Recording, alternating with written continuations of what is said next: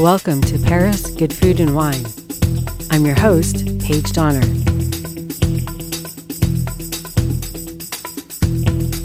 You're listening to the original radio show and podcast about food and wine, broadcast from Paris, France.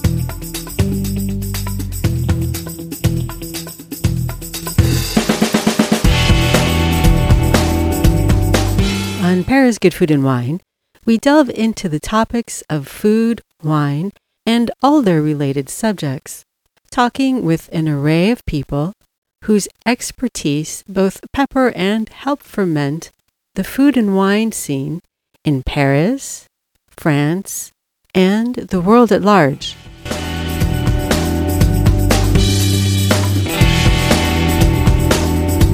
We're glad you can join us here for the delicious stories we bring you on Paris, good food, and wine. Please leave your comments, reviews, and suggestions. You can also contact us at our Twitter at Paris Food Wine or on our website, parisfoodandwine.net, or on my Instagram, Paige, P A I G E, Food Wine. You can find us on SoundCloud, iTunes, Spotify, iHeartRadio, Stitcher, TuneIn Radio, and wherever you download your podcasts. Castor and Pollux, please don't feed the elephants to the Parisians. The longer one lives in Paris, the more one realizes how little you really know about the city and its rich history. Take the case of Castor and Pollux. These were two famous elephants who lived at the Jardin d'Acclimatation over in the 16th arrondissement. Today it sits next to the Fondation Louis Vuitton, but at that time, in 1870, it was home to many an exotic animal. For this episode, 64 of Local Good Food and Wine, the wrap up to our season 7, we're delving into a page of culinary history, namely Parisian culinary history. This podcast will be brief and uh, somewhat gruesome. Listeners, beware.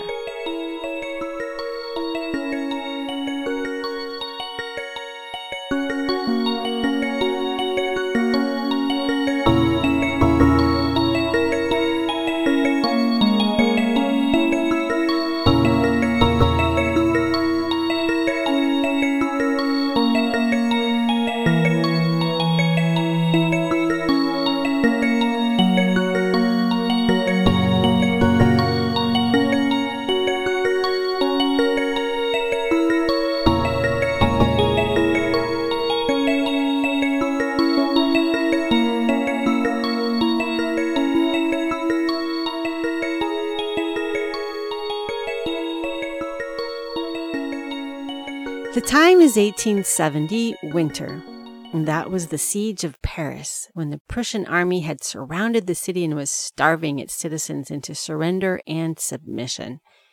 Now, right about here, I'd like to offer listeners a fair warning that anyone who's an animal lover, animal rights activist, or vegetarian is likely going to find this story rather upsetting. Okay, so that said, let's continue with the fate of our two elephants, Castor and Pollux, rumored to have been brothers, and so named after the Greek twin sons of Zeus. This is the story of their fates at the hands of the Parisians of 1870. I must say, too, that I find it rather strange that in all my culinary research on France, French cuisine, and the history of Paris, I had never come across nor heard about this story. And it's not just some far fetched anecdotal story, it's historically accurate, with many contemporaneous accounts of the sad fate of these two elephants in the winter of 1870. In other words, the truth of the story is undisputed.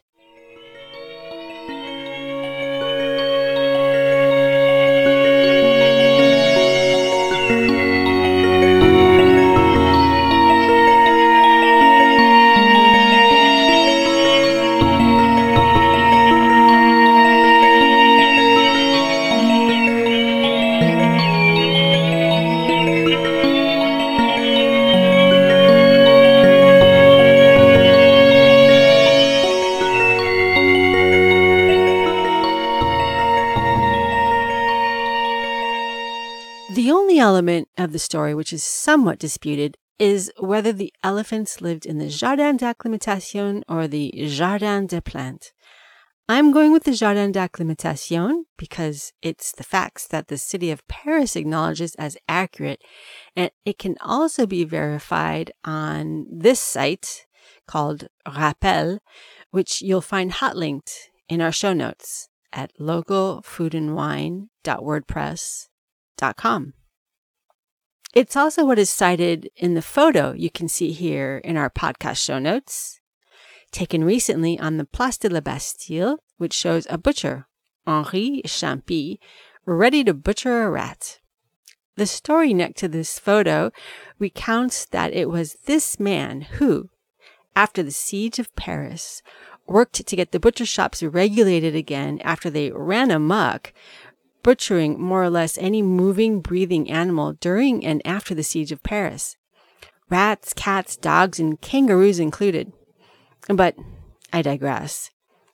This episode is about Castor and Pollux, the two elephants from the Jardin d'Acclimatation. I'm Paige Donner. You're listening to Paris Good Food and Wine. The show is produced and broadcast from Paris, France. It's Paris's first ever homegrown English language radio show about food and wine. Now you can find Paris Good Food and Wine on iHeartRadio as well as on Spotify, and also, as always, on iTunes, SoundCloud, TuneIn Radio, and Stitcher. Now, shall we start with a brief history of the siege of Paris? On September 19th, 1870, the Prussian army encircled Paris. The Parisians were able to hold out until the 28th of January, 1871. That was after Otto von Bismarck had ordered three days of shelling the city, having lost patience with his upper command's tactic of a mere siege and waiting for surrender. During those months in between, as food became scarce and winter set in, Parisians turned to the animals they kept at their zoos as a source of food, two of which were the beloved elephants, Castor and Pollux. According to newspaper accounts from those days, Castor was the first to be executed. It was on the 29th of December, 1870. The bullet was 15 centimeters long, and he was shot at a 10 meter range. Pollux suffered the same fate the next day, the 30th of December. A butcher by the name of Debasse, also spelled Debus, from the Boulevard Haussmann's Boucherie Anglaise, translation English butcher shop, is who bought the elephant carcasses. Their trunks, considered a delicacy, fetched the price of 40 francs a pound. The rest of the elephant flesh went for 14 francs a pound. As comparison, a dead rat in those days could be bought for 60 centimes and a live one for 1 franc.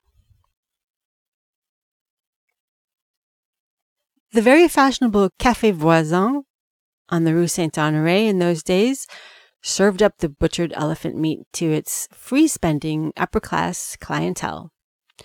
The stewed meat was served in a Madeira sauce or en boudin, meaning prepared in its own blood. The taste became infamous, and subsequently, many complained that elephant meat really wasn't very tasty meat and that it was quite oily. But that Christmas season, it was featured on several of the chicer cafe and more expensive holiday meal menus.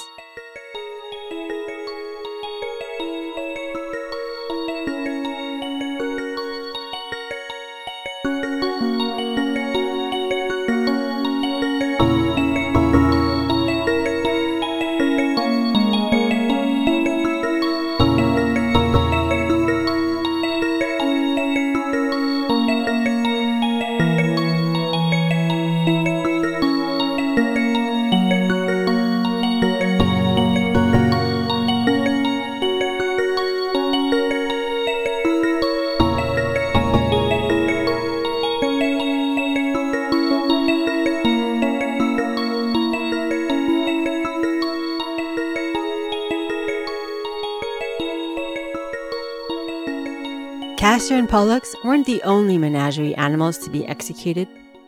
The following animals also suffered this same fate and were served up as Christmas dinner delicacies that cold and severe winter of 1870 during the siege of Paris. Donkey, bear, wolf, antelope, camel, kangaroo, deers, yaks, and zebra, and the particularly appetizing cat stuffed with rats. The only zoo animals to escape the butcher's knife was the hippopotamus, who, at 80,000 francs on its head, had a price beyond the reach of the butcher's executioner. The lions and tigers, deemed too dangerous, and the monkeys, seen as too closely resembling humans. Sadly, no, I am not making this up. It's all there in the history books. It's even written and illustrated in plain black and white on the official Paris website, paris.fr.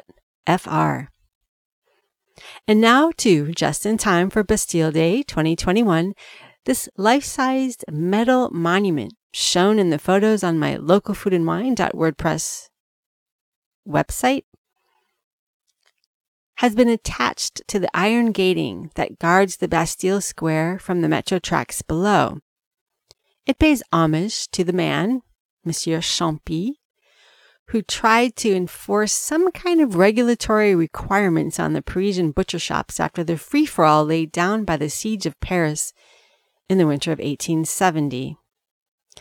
Interestingly, you can still find the rare butcher shop in Paris where they sell horse meat.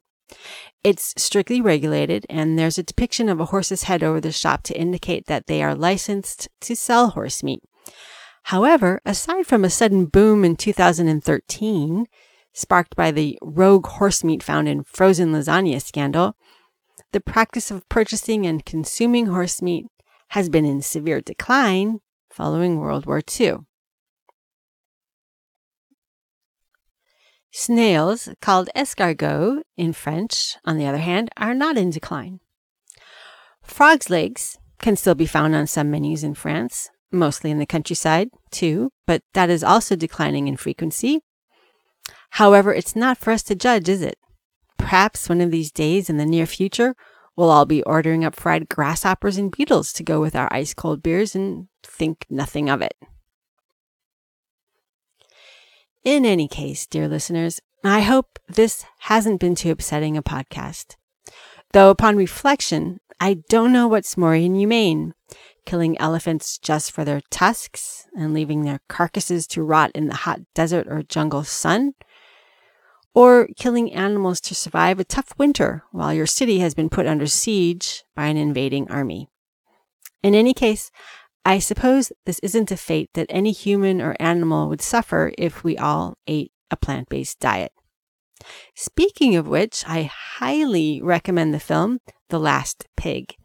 It's a documentary film about a pig farmer who turns to vegetable farming after he can no longer emotionally endure the pain of selling his precious, intelligent, affectionate pigs to the slaughterhouse.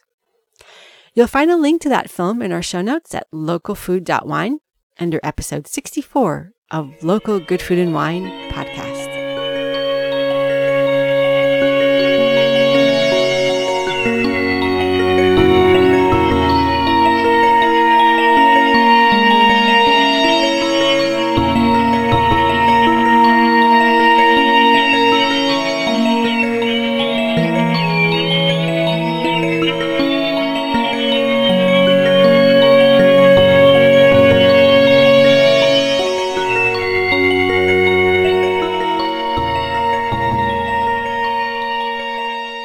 Have a great rest of the summer, everybody. See you back here at Local Good Food and Wine, the podcast, in September. Thank you for listening to our podcast, Paris Good Food and Wine.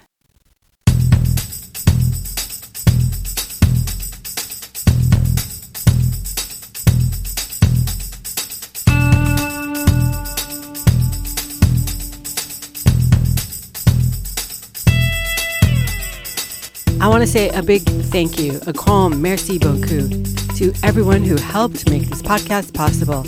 And and that includes you too, our listeners. We greatly appreciate that you listen to us. We really do. So leave your comments, suggestions, and reviews on our website at parisfoodandwine.net. You can find our show notes at Local Food and Wine. That's localfood.wine. Also localfoodandwine.wordpress.com. On Twitter, you can find us at Local Food Wine and at Paris Food Wine.